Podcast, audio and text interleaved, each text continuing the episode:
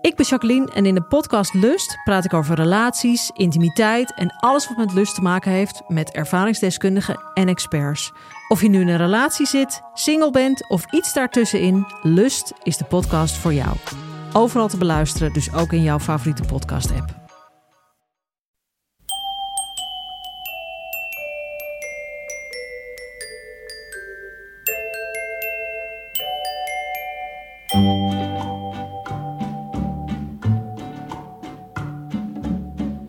Welkom bij aflevering tweehonderdvierentwintig van Echt Gebeurd. De podcast waarin waargebeurde verhalen worden verteld door de mensen die ze zelf hebben meegemaakt. En waarin ook af en toe iemand voorleest uit het dagboek dat hij of zij bijhield als puber. In deze aflevering het puberdagboek van Ronnie van Veen.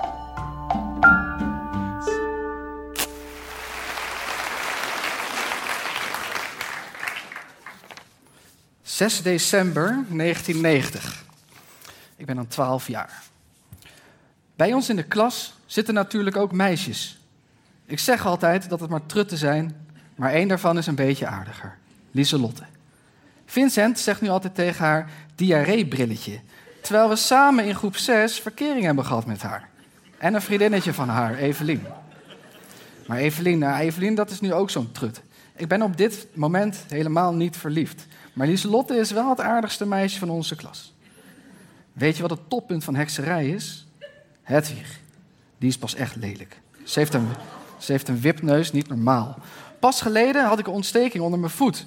Ik mocht toen van maandag tot vrijdag niet naar school. Een week later liepen die meiden de hele tijd achter ons aan. Op les bleven we staan. Die meiden gingen toen ook in de fietsenstalling staan en begonnen te pesten. Wij natuurlijk terugpesten. Opeens zei Hedwig die heks: jij was zeker niet op school omdat je luizen had. Toen had ik me daar een zin om erop los te slaan, maar ik deed het toch maar niet. Nou, morgen ga ik verder met schrijven, denk ik.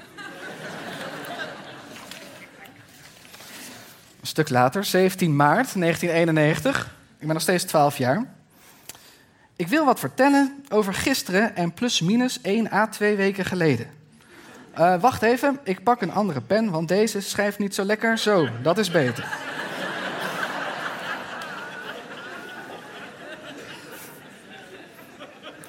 Twee weken geleden ging Jurgen naar de sporthal met Vincent. Dat heb ik gehoord.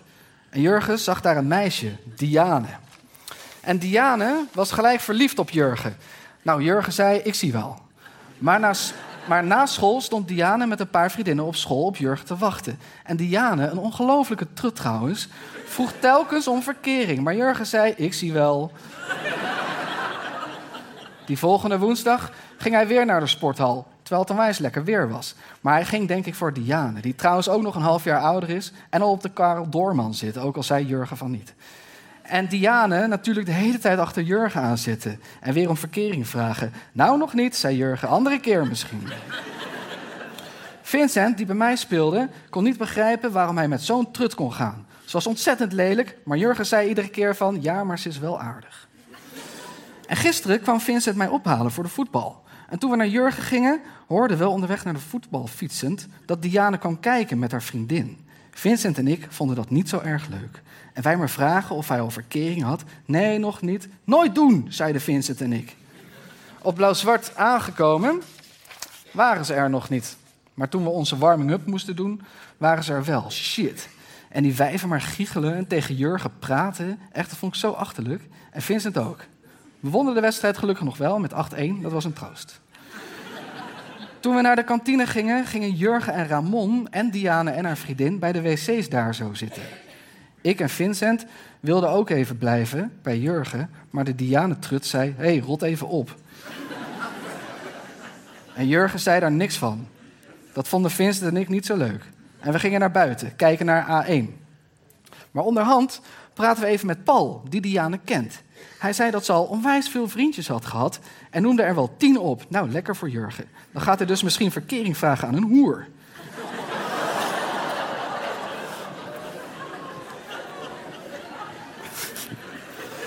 en, toen de... Sorry. en toen deed Ramon daar zo bij een raampje dat ze iets aan het doen waren. Vincent en ik gingen kijken, maar ze waren alleen maar aan het praten. Waarschijnlijk hebben ze verkering. Nou, toen wilden Vincent en ik weggaan, maar Jurgen wilde niet weg. Toen zijn we maar gewoon weggegaan en bij mij gaan spelen. Zo was het toch nog wel een beetje een leuke dag. En we kregen ook nog een ijsje. Dag. tien juni negentien eenennegentig, ik ben nog steeds twaalf jaar. Nou, het verkeer in vragen op school is begonnen.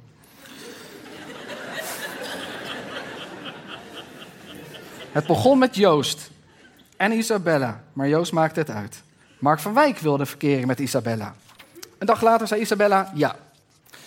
Diezelfde dag Lucinda met Jurgen. Lucinda maakt het na een uurtje of twee alweer uit. Want, want ze is eigenlijk op Ivo. Dan vraagt Michiel het aan Lieselotte en ze doen het. Wij dachten, nou, die zullen het wel lang volhouden. Mooi niet, de volgende dag was het alweer uit. Ik hoorde van Judith dat ze verkering wilde met mij. Maar dat deed ik niet. Ik zat even te rekenen. Er zijn tien meisjes in onze klas. Andrea valt af, net zoals Jolanda, Mirjam en Isabella en Judith. Nou, dan blijven er nog vijf meisjes over. Evelien, Hedwig, Marjolein, Lieselotte en Lucinda. Lucinda had het nog met Jurgen en Lieselotte ging nog met Michiel, nog drie over. Evelien vond ik op les toch maar niks en Marjolein ook niet. Hedwig nog over. Die deed de laatste tijd heel aardig tegen mij. En ik had verwacht dat ze het aan mij zou vragen. En in het speelkwartier vroeg ze het ook. En ik zei ja, want ik kon niet achterblijven. Vincent kon dat ook niet en vroeg het aan Mirjam. En ja, ze deed het, maar na een uurtje was het alweer uit. Marcel had het met Jolanda, nu ook uit. Marjolein vroeg het nog aan Jurgen. En Jurgen zei ja, maar dat was ook supersnel uit. Nu zijn Isabella en Mark en Hedwig en ik alleen nog maar over. Het is maandag tien juni en het is elf uur eenentwintig.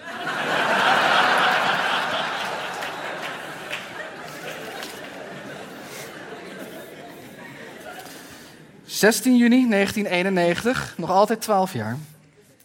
We zijn amper nog een week verder en ik heb al iets fantastisch te vertellen. Eergisteravond was een avond om nooit te vergeten. Nu is het zondag, toen was het dus vrijdag.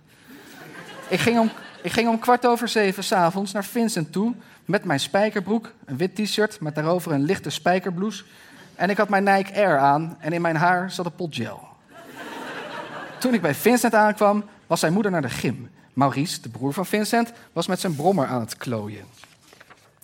Een paar minuten later kwam Jurgen eraan en met z'n drieën gingen we naar het feestje, de bij-bij-disco van Michiel. Sommige kinderen waren er nog niet, sommige dus wel.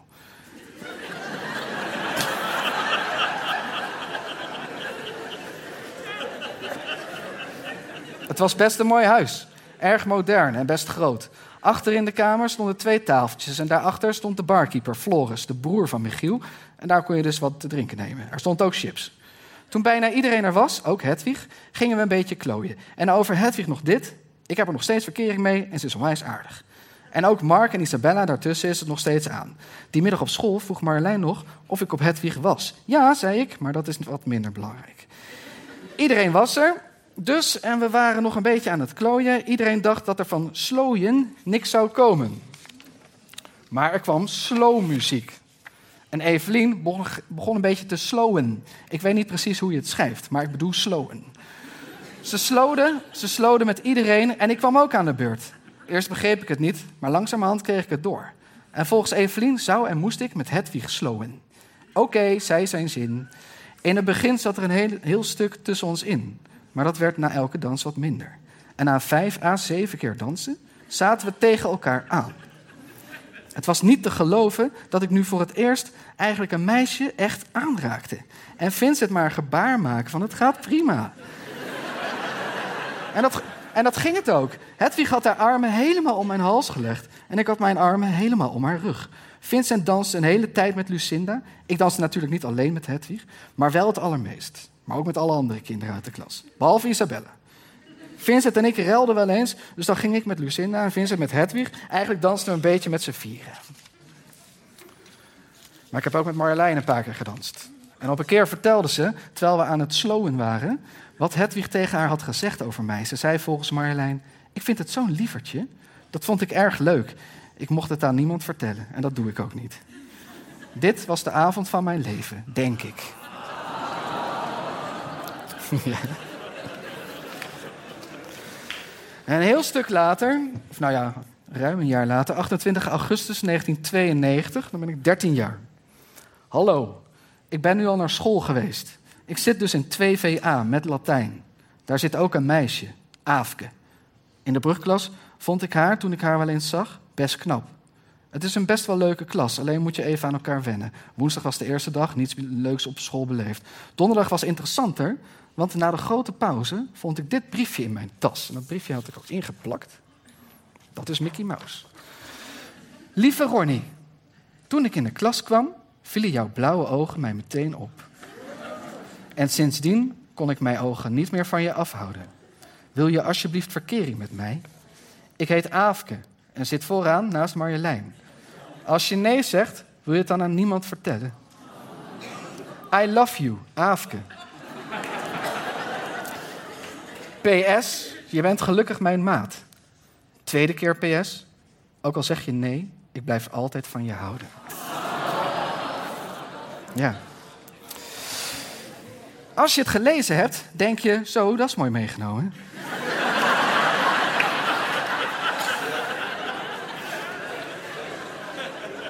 Althans, dat dacht ik. Maar plotseling ging ik anders denken. Ik dacht, dit lijkt me echt zo'n Ivy-grap. En zo ben ik dus gaan denken en denken. Ik besloot om er niet naar Aafke toe te gaan. Toen het lesuur om was, keek ik goed wat Ivy en haar vriendinnen gingen doen.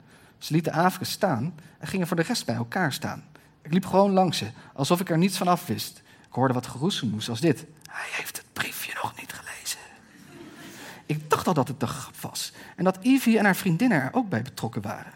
Het laatste uur was begonnen en nog steeds zat ik erover na te denken. Het zevende uur was afgelopen. Ik was snel de klas uit. Ik pakte mijn tas. Plotseling zei Mark van Wijk... Hé, hey, er ligt een briefje op je tas, Ronnie. Dat is dus dit briefje, een ander briefje. Ik schrok, want ik dacht dat het het liefdesbriefje was. Ik pakte het van Mark af en las voor wat erop stond. Lieve Ronnie, dat briefje wat je vond was een geintje. Misschien vindt Aafke je wel leuk, maar dat weten we niet. Wij vonden jou in ieder geval wel leuk. De leukste jongen uit twee V A. Vier meisjes die jou wel leuk vinden. P S, wil je niks aan Aafke vertellen? Misschien wordt ze boos, daar zijn we bang voor. Mark en Sander snapten er niets van, maar ik wel. Later in de fietsenstalling stonden Ivy en nog iemand naast mij. En ze smeekten of ik niets tegen Aafke wilde zeggen. Dat zou ik niet doen, beloofde ik. Ze waren er hartstikke blij om en zo.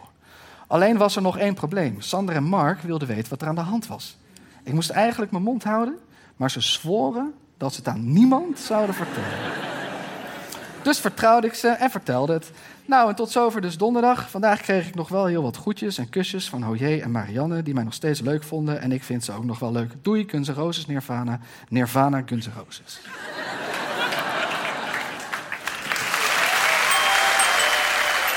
Dat was Ronnie van Veen, die voorlas uit zijn puberdagboek. Ronnie werkt nu op de Universiteit Utrecht en is vader van drie kinderen. Vorig jaar verscheen zijn kinderboek Ik wil weg uit dit verhaal. Wij van Echt Gebeurd zijn altijd naarstig op zoek naar mensen die uit hun puberdagboek willen voorlezen tijdens een van onze middagen. Of tijdens een van onze theateravonden. Want in januari komen we met een groepje vertellers naar de theaters in Leiden, Rotterdam, Utrecht, Amsterdam en Groningen. Woon jij in een van die steden en heb jij als puber een dagboek bijgehouden? Laat ons dat dan weten via onze website. w w w punt echt gebeurd punt net. De redactie van Echt Gebeurd bestaat uit Paulien Cornelissen, Micha Wertheim, Maarten Westerveen en mijzelf, Rosa van Toledo. Onze productie verzorgt Eva Zwaving en de zaaltechniek van deze aflevering deed Nicolaas Vrijman. De podcast is in handen van Gijsbert van der Wal. Dit was aflevering tweehonderdvierentwintig. Tot volgende week en vergeet niet, slowen is een moeilijk woord om te schrijven, maar niet zo ingewikkeld om te doen. Na vijf, zes dansen sta je zomaar ineens heel dicht bij elkaar.